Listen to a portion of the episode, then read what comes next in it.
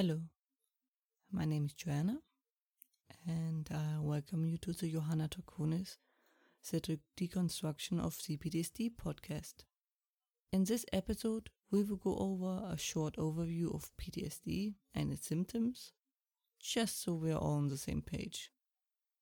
The first thing you really need to know about PTSD or post traumatic stress disorder is that it's an umbrella term for a very broad array of severity of symptoms and consequences. It's like calling everything from a cold up to lung cancer lung diseases. That means that the person who had a car crash gets basically the same diagnosis like the person who suffered decades of abuse, which then can lead to some confusion in your social environment why the way you're healing varies from the other person they know with the same diagnosis.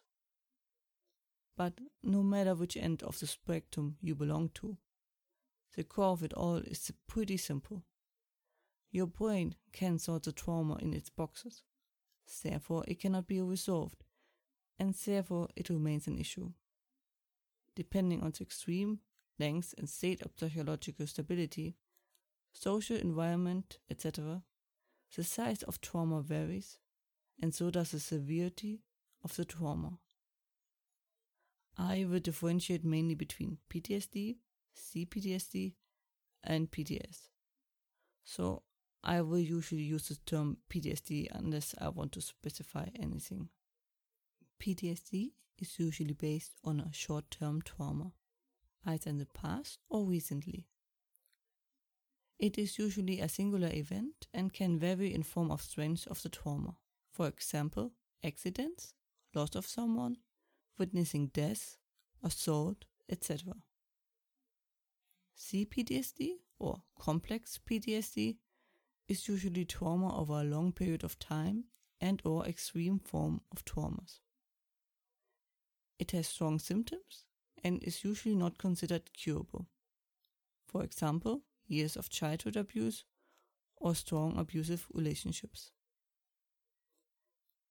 PTS is mostly an add on onto CPTSD. It's a post torture syndrome. It has additional symptoms and difficulties. I would also consider rape, depending on what happened, to this category. As the name suggests, it's usually caused by torture. But not only people in professional torturers' hands suffer from torture. But to this topic we talk about more in another episode. Before we get into the symptoms, I just want to say a few things. Firstly, remember that child is more easily traumatized than an adult. What would be no trauma for an adult can be a trauma to a child. Take that into consideration when remembering things from the past or dealing with traumatized children. I also expect that war influences the group, as it is an extreme form of situation and therefore affects the brain. I include in the war segment everyone who was affected by the war environment. That means the soldiers that fought there, the person that witnessed something, the person who had things happen to them, and so on. Secondly, the description I use are very basic and just there as an overview. And most importantly, no. Don't compare your trauma with the trauma of other people. Your suffering is as valid as any other suffering. Same goes for their suffering.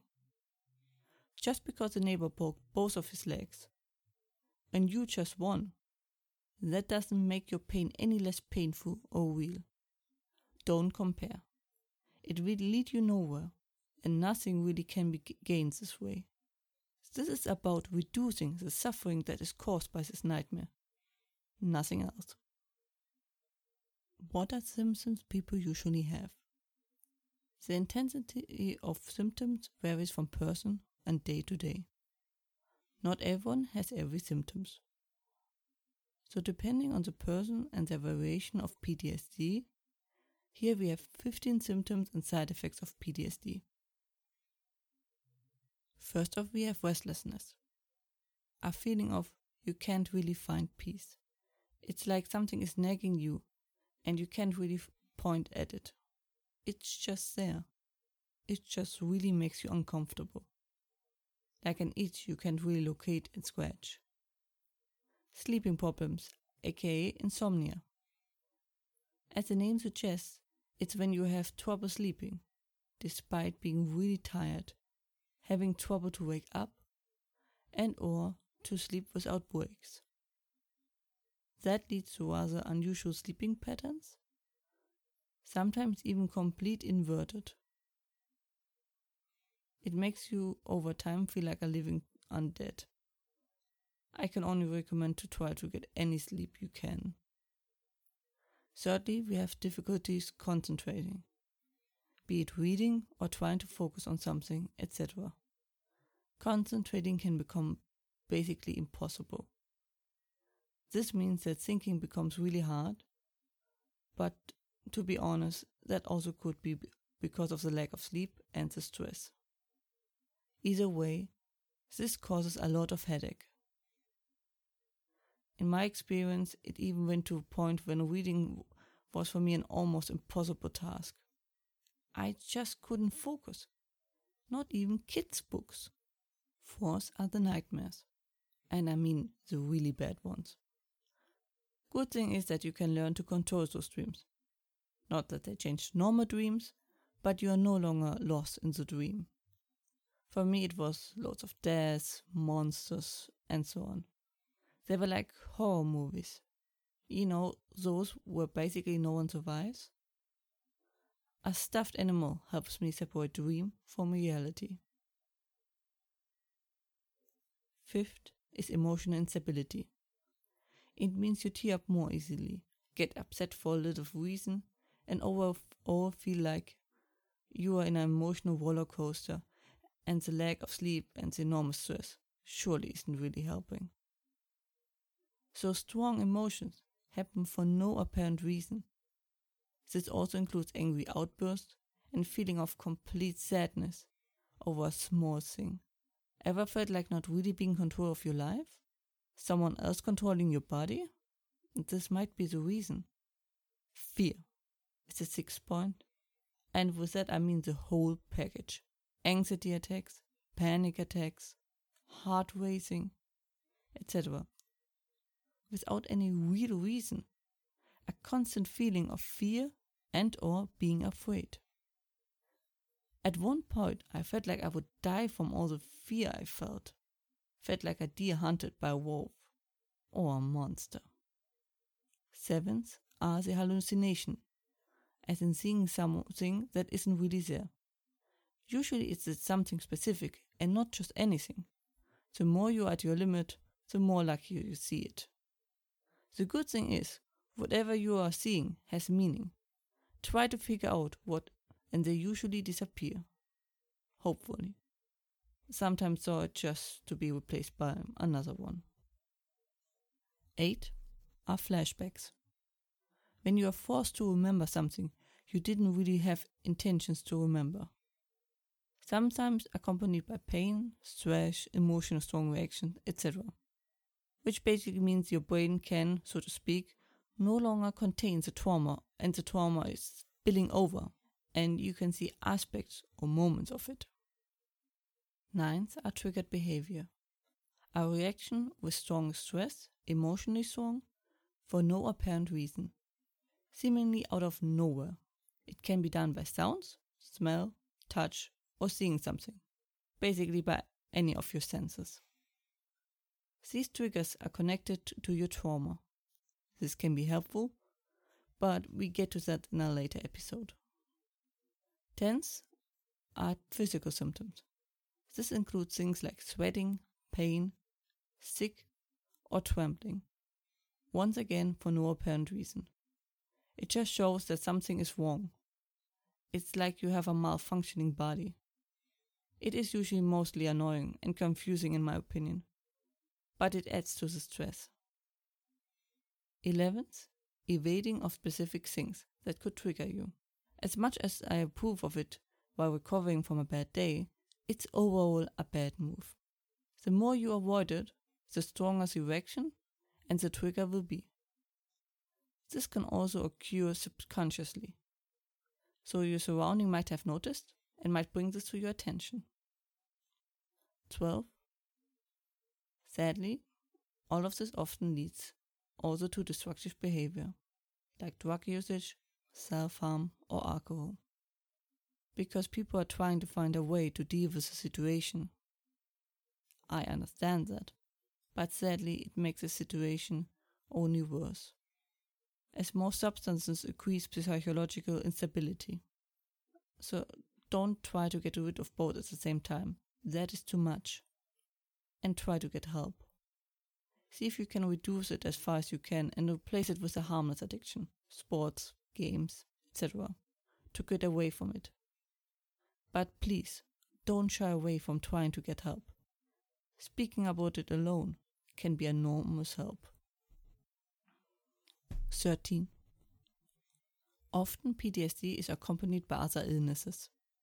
Like, for example, most of the time a form of eating disorder accompanied. Depression is usually along for the ride, but so are also impulse disorders. In my experience, once your PTSD gets better, the side illnesses also get better, because the origin of these illnesses is the PTSD. 14th is chest pain. It's strange going from a dull pain to unbearable painful. In my experience, the pain raises the worse your PTSD is a good warning sign you are getting a bad phase again. That was my strongest symptom. I felt like I was eating alive by those bugs from the mummy, but I just couldn't die. I just felt this agonizing pain, like someone was whipping my ribcage open. Later, it became only a normal pain, like if I ran too much. But every now I occasionally get a slight pain, and I now have to dial it back to prevent bad things from happening. And 15th, last but definitely not least, all of this also often leads to the breakdown of social environment, which further weakens you. It's hard to keep relationships and friendships alive during these trying times, but losing them makes it only worse, which can lead to isolation. I know I don't have to say this, but try to keep your friendships alive. But most importantly, don't overdo yourself and get worse from it. Friendships can be rekindled, and people understand if you can do less at the time. Just contact them once in a while when you can. For me, one of the most important symptoms is still the restlessness, as it usually the earliest sign that something is wrong even often before PTSD fully unfolds. Therefore, it's a great warning sign. Even if you have it, it's great for warning you for a dip that is about to happen. It's like you're being hunted and in danger, but you don't know where the threat is coming from. Always on the edge, no deep relaxation, and deep down, the knowledge something is there, and it's not friendly. In this stage, the fully PTSD might not have happened yet, and treatment is much easier. So I didn't really have flashbacks. Those are among the most important symptoms too. If you keep remembering something, or more importantly, if you start seeing something that isn't there, then that's a clear red flag that there is something the brain really needs to work on. Because if you try to suppress a memory, it's like one of those pool float boards. The more you push it down and the more you put force on it, the stronger it will skyrocket up and go straight in your face. As usual. Therefore, the flashback and the hallucinations will get worse and more extreme the more you ignore them. Which is why you should try to figure out what to do as soon as you can. To be honest, it's not really hard to find out that you have PTSD once you know that your symptoms are pointing that way and you are being honest with yourself. One big point, especially for people who their tormentor is someone forbidden, like the mother, also, is that they deny that it ever happened. Sometimes it's impressive how far the denial can go. Even when presented with pictures, it can be ignored. Additionally, they were usually taught, told from early on, that they were imagining things and or that no one would believe and or that they deserve what is happening to them. I will be honest with you. Especially if you had such a conditioning, the biggest enemy for you is yourself. As the mind under PTSD has a very self-destructive tendencies.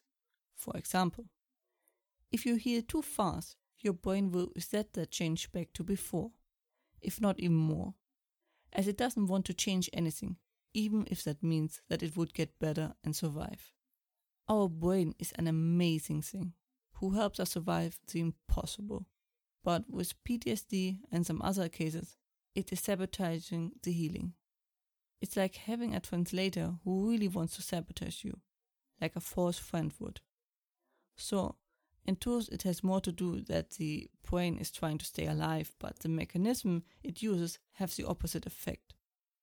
An important part of getting rid of PTSD is to reteach the brain in several things. Yes, the brain can be taught things. It's also not very great that it's not easy to get good help. As in, sometimes you literally can't. They won't let you. Sometimes they just don't exist anymore.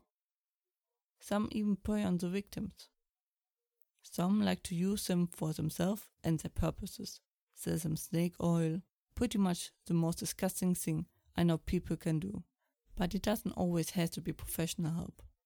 Alone having someone to talk to is immensely helpful. Not just about the PTSD stuff, but overall. Just to talk to someone about your daily worries is very good. I joined a forum where other PTSD sufferers were, who simply understood the sentence, I am so happy I could do the dishes today, and knew what an achievement that can be. It felt so good to finally have someone understood your feelings. But everyone is different. Seek the form of communication you feel most comfortable with. I know it can be really hard to keep up friendships during these confusing times but just do what you can. Also, take care that you don't overburden yourself. This is a marathon, not a sprint. So take a deep breath, go steady, and you will get there eventually. And that was it for today and the overview of PTSD and its symptoms. I hope it helped you and cleared up a few things. Thank you for listening Next time, I will go to the heart of the issue and talk about trauma. Hope you liked this episode and leave some feedback. Also, you can visit me on johannadraconis.com. Watch yourself and have a wonderful time.